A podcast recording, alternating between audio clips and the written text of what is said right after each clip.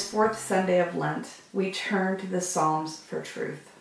During this time of virtual meeting that we are grateful for, we're switching from selections in Samuel to various biblical texts that will help us care for our souls in the global situation we find ourselves in.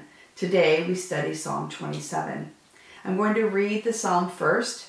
Today I'm reading from the NIV because the cadence is more familiar, I think, for us. The words will be on the screen behind me so you can either read silently or aloud with me as you choose. Psalm 27. The Lord is my light and my salvation. Whom shall I fear? The Lord is the stronghold of my life. Of whom shall I be afraid?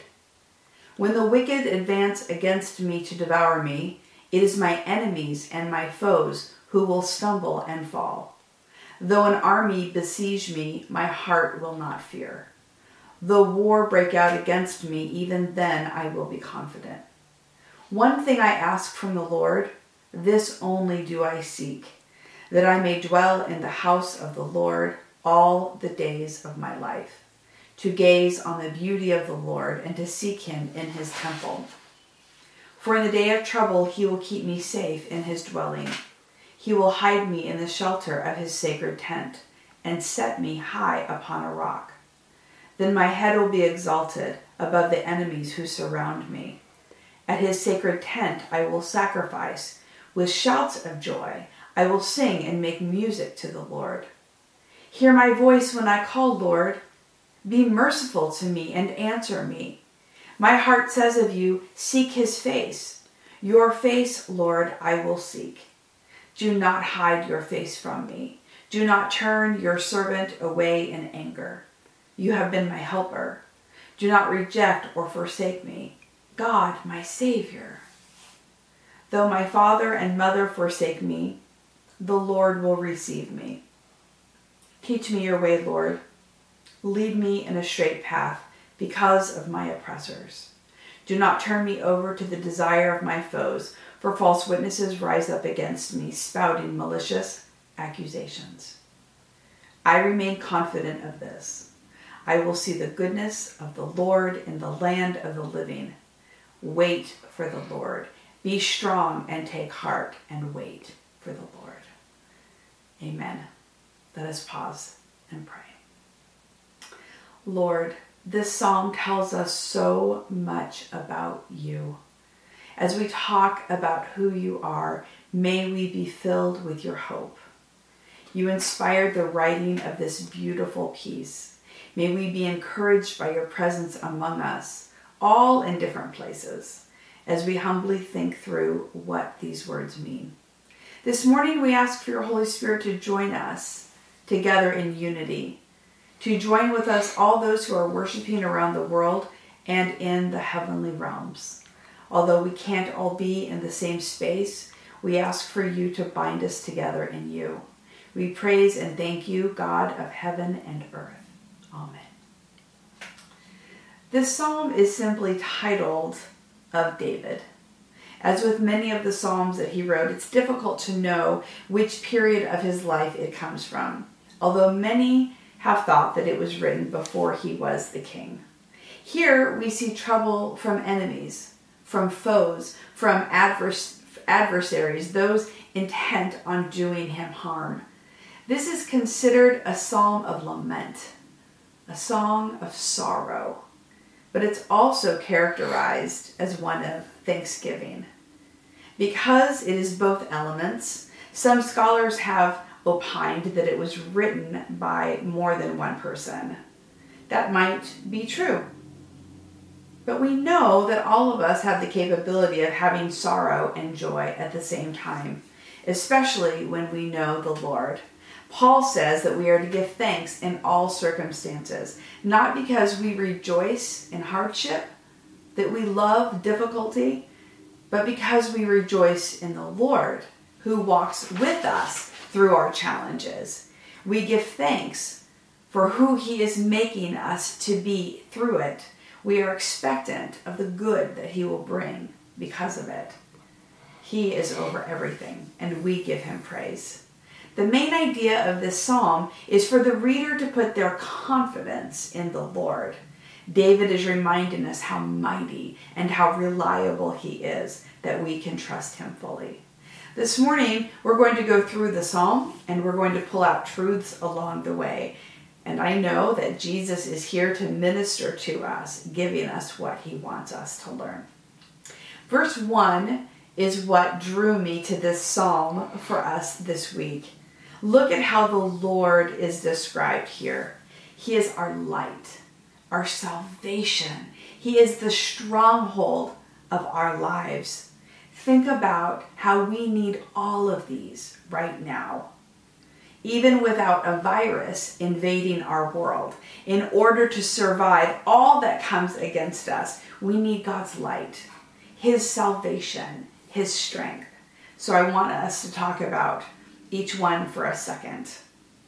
God is light. While he is often associated with light in the Bible, this is the only verse where he is called light. Jesus is described as light in John. He himself says that I am the light of the world. But in the Old Testament, this is unique. Light is who God is, but it's also God's creation. He is said to wrap himself in light as if it were a garment. In 1 Timothy, Paul says God lives in unapproachable, inaccessible light.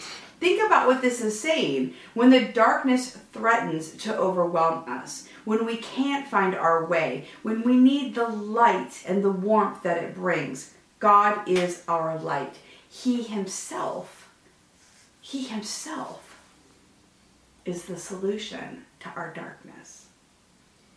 God is our salvation, David says. The Hebrew word here means deliverance. And here, David uses it as a way of being saved from his enemies. Where else can we find true salvation? True deliverance? No place. But where do we look for salvation? Every place. I have a friend who is skilled in reminding me of truths that I don't necessarily want to hear.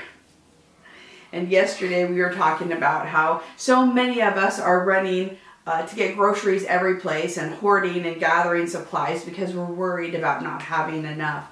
And she said this The situation has shown us how we're not in control. But the truth is, we were never in control. So nothing has really changed we're just more aware of the reality of our lives. Ouch. I wasn't really sure that I wanted to hear that. How will we be delivered from this situation? Not with canned food and paper goods, not with obsessing about the news, not with hand washing and disinfecting. All those are important and wise and good. We have to have those in order to get through, but they are not going to save us. David tells us to focus on God for our salvation. In times of worrying and wanting to hold on to something real, which will see us through all that we experience. Here, this scripture reminds us that God alone is our deliverer. His name is Jesus. God is the stronghold of our lives. As a warrior, David might have had impressive physical strength. In his encounter with Goliath, he certainly faced a bigger opponent than he was. Yet he has come to know that there is one who is stronger than anything we face here. God is also stronger than anything we rely on. What is it that you rely on? What strength do you have? to get you through difficult times? Wisdom, experience, good looks, personality, resources, good health, career, family, friends.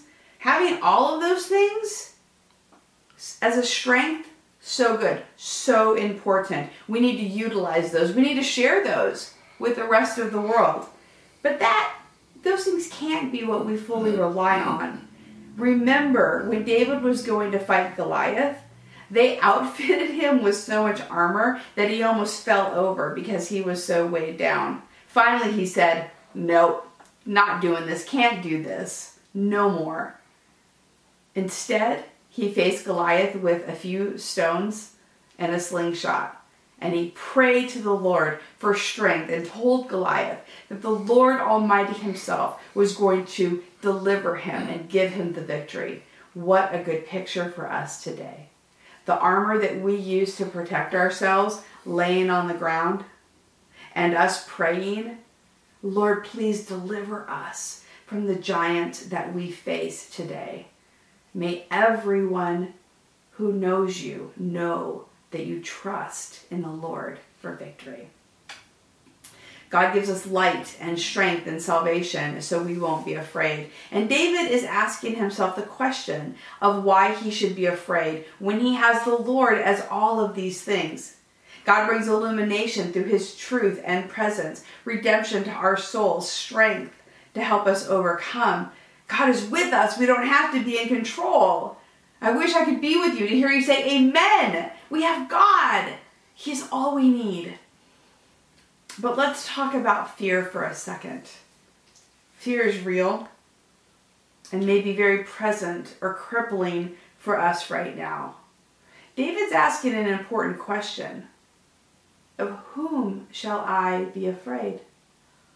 In my own struggles, in the counseling that I do with my family, I often ask the question What are you afraid of in this situation? What's holding you back? Where are you paralyzed with fear? It's helpful because when we can name the fear, it takes the part that is not known by us away. If we can identify the source of anxiety, where it's coming from, it's helpful. This week in our Wednesday word, I encouraged us to name the burdens we wanted the Lord to carry with us on our journey. And today, I ask you to name your fears. As we wait for the next wave of the virus to impact our community, we have a lot of fears. Some of those fears have already been realized loss of jobs, loss of opportunities, strained relationships. We are facing the loss of many things that we don't even know, possibly including life itself. And we always have to ask ourselves if what we're afraid of is bigger than the Lord Almighty. Is what is keeping us up at night more powerful than God? He has gutted evil. He has taken the sting out of death. Jesus has given new life and great hope. In Him, He redeems all things. Fear is a natural response. And we have plenty of fear right now in the world. But nothing we fear is greater than the one who is in us.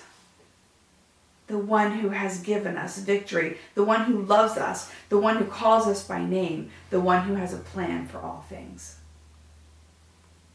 Verses 2 and 3 are all about the evil that comes at us our enemies and foes. David says, Even though a whole army besiege me, my heart will not be afraid.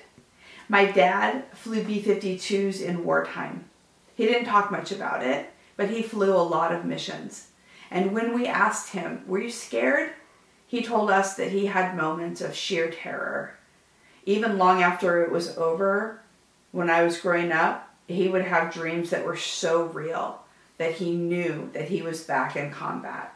They would be running out of fuel, the plane would be going down, they would be being shot at.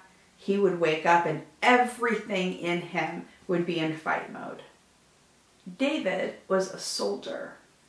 This is language from someone who has been in the battle and understands what war is like. Some of you have experienced actual war, and there are no words to describe it. Others of us have gone through all manner of other kinds of battles. And we have scars and we understand how difficult it is to feel confident when we are on the front lines thinking that we're not going to make it. Even when we're not in the middle of a pandemic, our foes are before us and they threaten to completely undo us. In the middle of the battle, David turns to contemplation. Verses 4 and 5 are so beautiful. His mind wants to get away from the weariness of death. He changes his focus. Where do people who are in war want to go? They want to go home. They think of the place where they feel loved and nurtured, where their souls find rest. This isn't about the architecture of the temple or the furniture. On earth, we long for the people with whom we are close. Here, we join David's longing for the God who welcomes us with great love. He wants to dwell in the house of the Lord because that is often where God meets us in meaningful and life changing ways. Today marks my 40th year of saying yes to Jesus for my life. And I was thinking about how often He has met me in those years and how often those experiences have been in His house. When I first decided to follow Him in junior high, my baptism my call to be a pastor in times of loss and heartache, in times of transition and big decisions, in times where I just needed to know that the Lord was near taking away my sin and my shame, that He was just there to hold me close and to love me and to encourage me in celebrating joyful mi- milestones. During all of those times, I have been in the house of the Lord. Now, God can speak to us any place, we know that. Yet it is very likely that the place we regularly seek Him is where He does His most important work in us. The sanctuary of the Lord is where He dwells because He promises to be among His people as they worship Him. When God delivers us, we praise Him. Verse 6 shows how David gives thanks by shouting for joy as he gives to the Lord we sing and make music before him. I want us to pay special attention to how David does not ask for deliverance specifically for his current situation. He asks instead that no matter what, he might be granted the privilege of dwelling in the house of the Lord all of his days. I had a few people express this week how much they are missing coming to worship in God's house. Amen and amen. What a celebration it will be when we're able to return. But God is our safety now. He hides us and sets us up on a rock. Many people around the world don't have a physical space in which to worship. God meets us where we are, and we can find him anywhere. Verses 7 through 12 finds David in prayer. They are fitting words for us, so I would like us to stop now and pray them. God, hear my voice when I call. Be merciful and answer me. My heart is telling me to seek you. Don't hide your face from me or send me away in anger. God, you are my helper.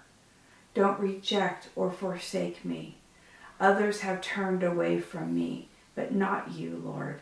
Never you. Teach me your way. Lead me in your path. Protect me from my enemies.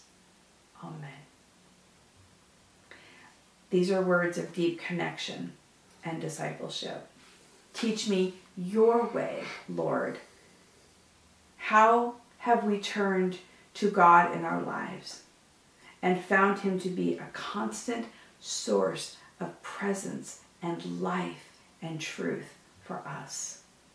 We come into the house of the Lord so that we might get clarity for going back into the fray. That's the message here. The danger is still present for David. It hasn't gone away, but he receives assurance of God's ever present help in times of trouble.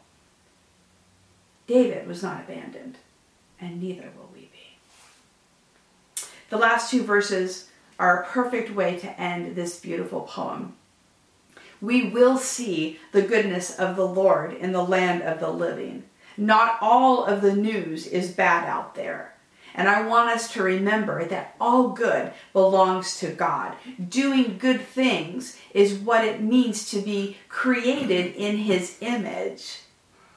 Consider some of the stories that you might have heard about. The siblings, ages 9 and 6, who heard that their elderly neighbor had been shut up in her house for five days straight. They knew that she loved classical music, so they put on their nice clothes and took their cellos to play an impromptu concert on her front porch. Our missionary friends, Paul and Delia, are in Argentina right now. They say every night at 9 o'clock, the whole neighborhood starts clapping together to remind one another that they are not alone. And we know that's happening all over the world. In Italy, in New York, people are singing from their balconies and their apartments to lift the souls of their neighbors and people who are nearby. We think about those who are visiting friends and neighbors and loved ones in nursing homes who stand outside their window, reminding them that they are not alone. I heard about uh, crews from a TV medical drama who are donating all of their masks and gowns to real hospitals who need them. I love that. In Brazil, there was a moving display. In Rio de Janeiro, they have the beautiful statue of Christ, which overlooks the city. This week, it was illuminated with all of the flags of the countries affected by the virus, and it was accompanied by a message in multiple languages that said this We pray together. All of the museums, the live streams of animals, the operas, the free shows that are being put online for people to watch. A particular favorite of mine is Yo Yo Ma, who is offering a daily song of comfort. We also have to acknowledge all of the people in so many professions who are doing all the work to keep us safe and educated and fed and healthy and spiritually in tune and in touch with one another in our community alone. So much help and volunteer assistance is being offered. Think of all those connections. Think of all that good work where God gets to shine and be glorified. God gives us inspiration to do good things. We are seeing it all around us. Love always helps. In every circumstance, there is sorrow and there is joy. No matter what happens, David reminds us we will see the goodness of the Lord in the land of the living. We know this is true because we continue to experience it. We will continue to live out his life in us. His last exhortation is for us to wait for the Lord, to be strong and to take heart and to wait. We're all waiting but we don't want to be people who wait in fear or dread. We acknowledge those feelings while we wait for what God will do. The world is changing quickly all around us. We wait for deliverance, for light, for strength. The Lord is our light and our salvation. Whom shall we fear? He is the stronghold of our lives.